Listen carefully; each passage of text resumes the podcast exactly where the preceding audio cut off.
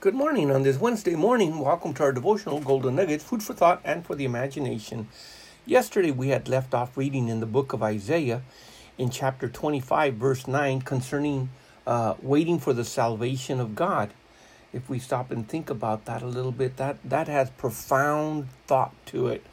But let's read what the verse says, and then we'll go to the New Testament and look at an example of this. And it shall be said in that day, Lo, this is our God. We have waited for him. He shall save us. This is the Lord. We have waited for him. We will be glad and rejoice in his salvation. Now, when you give a word study on the word salvation in the New Testament and in the Old Testament, the word salvation is interchangeable with the word healing or deliverance. Several other definitions to it. But basically what it winds up meaning in the New Testament, or the way that the Greek word is used for it, we can just basically say it is the word in Greek which means sozo. And that simply means that God is delivering, has delivered, has healed, has set free, has brought to our lives something. Well, of course, there are other words for salvation, but what I wanted to bring up and the thought that I wanted us to consider today is that salvation is not only great, but it is an awesome thing that God has accomplished for us to bring an entire salvation to us. And it includes every aspect of our being, our spirit, our soul, our body. It includes our relationship with God, our relationship with man, our relationship with one another. So when we go to the New Testament and we find an example of this, of waiting for the salvation of the Lord, it's also a person, and it is in the person of Jesus Christ. We see in Luke 2:25, and behold, there was a man in Jerusalem whose name was Simon, and the same man was just and devout, waiting for the consolation of Israel. I like the way that it uses that, waiting for the consolation of Israel, and the Holy Ghost was upon him. So we learned something here. This just man, this devout man, had spent either a good part or almost his entire life waiting for the consolation of Israel. And we're going to see a little bit more of that in the following verses. But notice the relationship of the Holy Spirit to this man. Now, this is before the Holy Spirit is poured out. Now, of course, John the Baptist in the book of Luke in chapter 1 is mentioned that the Holy Spirit came upon Elizabeth, and the child was filled with the Holy Spirit in the womb of Elizabeth at the age of 6 months. It was the Holy Ghost that came upon Mary in that same chapter that overshadowed her, as the angel Gabriel had talked with her that this thing that was going to be born or conceived in her was going to be of the Holy Ghost. Now we see in chapter 2 this man by the name of Simon, and he is waiting. He's a just man, a devout man. His devotedness to God is demonstrated in his waiting for something from God. And that was for the consolation of Israel. That was for the Savior, the one that would come. And it's interesting, the relationship of the Holy Spirit to Simon, revealing and unveiling to him the salvation that would also come to the Gentiles. See, there's great things that happen when one waits upon the Lord, and that relationship with the Holy Spirit is developed in our lives. We allow him as our teacher to unveil and reveal to us what Jesus wants us to know. Remember, Jesus himself said, when he, the Holy Spirit, has come, he will teach you all things. He will lead you into all things. He'll show you things to come. He won't speak of himself, but he will show you or only what he hears me say. So whatever Jesus is saying and wants you to know, that is what the Holy Spirit is going to unveil and reveal to your life. Now, it says in verse number 26, and it was revealed unto him by the Holy Ghost that he should not see death before he had seen the Lord's Christ, until he had seen the Anointed One, until he had seen the Messiah. Now, that you have to remember that in Israel, they were told that the Messiah would one day come. The nation waited for him. They were always waiting for this warrior king to come and deliver them from their enemies. But they never expected, the majority had never expected that he would deliver us from our sins first. And then he would deliver us here in this earth from the enemies of our life, where we would be able to reign and rule with him.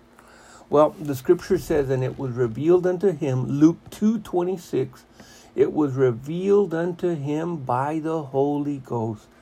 All you got to do is go to the book of Acts and you see how many times the Holy Ghost was involved in the life of the disciples, the believers, the apostles, individuals, as far as leading and guiding and teaching and showing them things. Well, this is before even Jesus started his ministry, even before he started teaching on the Holy Ghost and why he had come to lay his life down and everything, that it was already revealed unto Simon by the Holy Ghost that he should not see death. In other words, you're not going to die until your eyes see the very Savior that you have been waiting for so many years.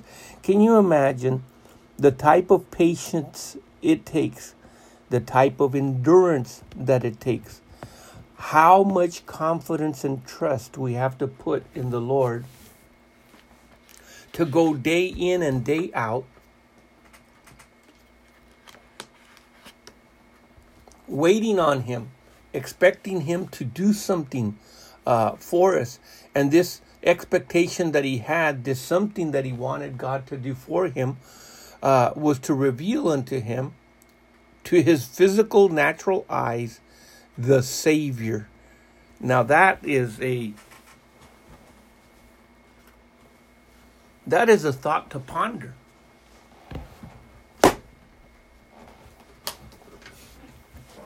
So verse 27 says, and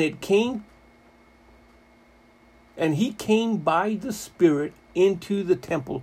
Here is the leading of the Holy Spirit even before the Holy Spirit indwelt the believer. There's no getting around this, that this waiting upon the Lord brings you into revelation with God, revelation of God, revelation of the plans of God for your life. Now, he was most likely already an old man, just like we find there that Anna that ministered unto the Lord, she was about 86.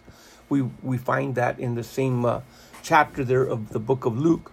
But it says it was revealed to him by the Spirit, or by the Holy Ghost, that he should not see death before he had seen the Lord's Christ. And he came by the Spirit into the temple. Now, if I was to just sidetrack here, and those of you that remember the teaching, the message that we've been talking about in church, about being led by the Spirit, where two or three are gathered in my name, there we're going to have church. Well, here he is led by the Spirit of God. For as many as are led by the Spirit of God, they are the sons of God. Waiting for God to show his salvation, He now is being led by the Spirit of God into the temple. And when the parents brought the child, Jesus, to do for him after the custom of the law, it says that Simon then took he up in his arms and blessed God and said, Lord, now lettest thou thy servant depart in peace, according to thy word, for my eyes have seen your salvation.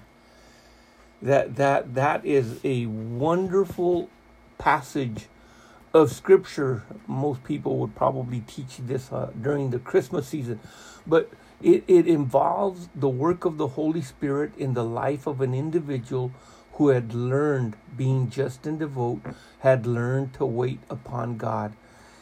For what purpose? To see his salvation. And he saw the salvation that he waited for all, whatever amount of his life. He saw it in the person of a little child.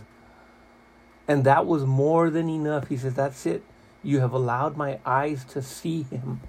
And he was content. He says, now, Lord, now I can go with you. Now things are fulfilled and done. I have been praying. Most likely he was praying for the salvation of Israel to come, because he needed to come in order to see him, which thou hast prepared before the face of all people. My eyes have seen thy salvation, which you have prepared before the face of all people, a light to lighten the Gentiles and the glory of thy people Israel. Notice here the revelation that Paul talks about of being one body, Paul being sent to the Gentiles as a light to those that sit in darkness. All of those things come into play in the life of Simon, in the words that he reveals and unveils to us as he blesses God and holds the child in his hands. He was just the child. He needed protection. He needed caring for. But yet, that very child that he was holding in his hands was one day going to be the ruler of this world. But before being the ruler, he was going to be our Savior. And then it comes up in, as we read it, a light to lighten the Gentiles and the glory of thy people Israel. Twofold work that would be manifested. Twofold work that would be fulfilled. Well, consider this food for thought today. Think about Simon. Read that little section there in the book of Luke and see what the Holy Spirit, as you wait upon him, has to show you. But until then, the Lord richly bless you. Keep looking up. Remember, our Redeemer and our salvation and redemption draw near, nearer than ever before. In Jesus' name, amen.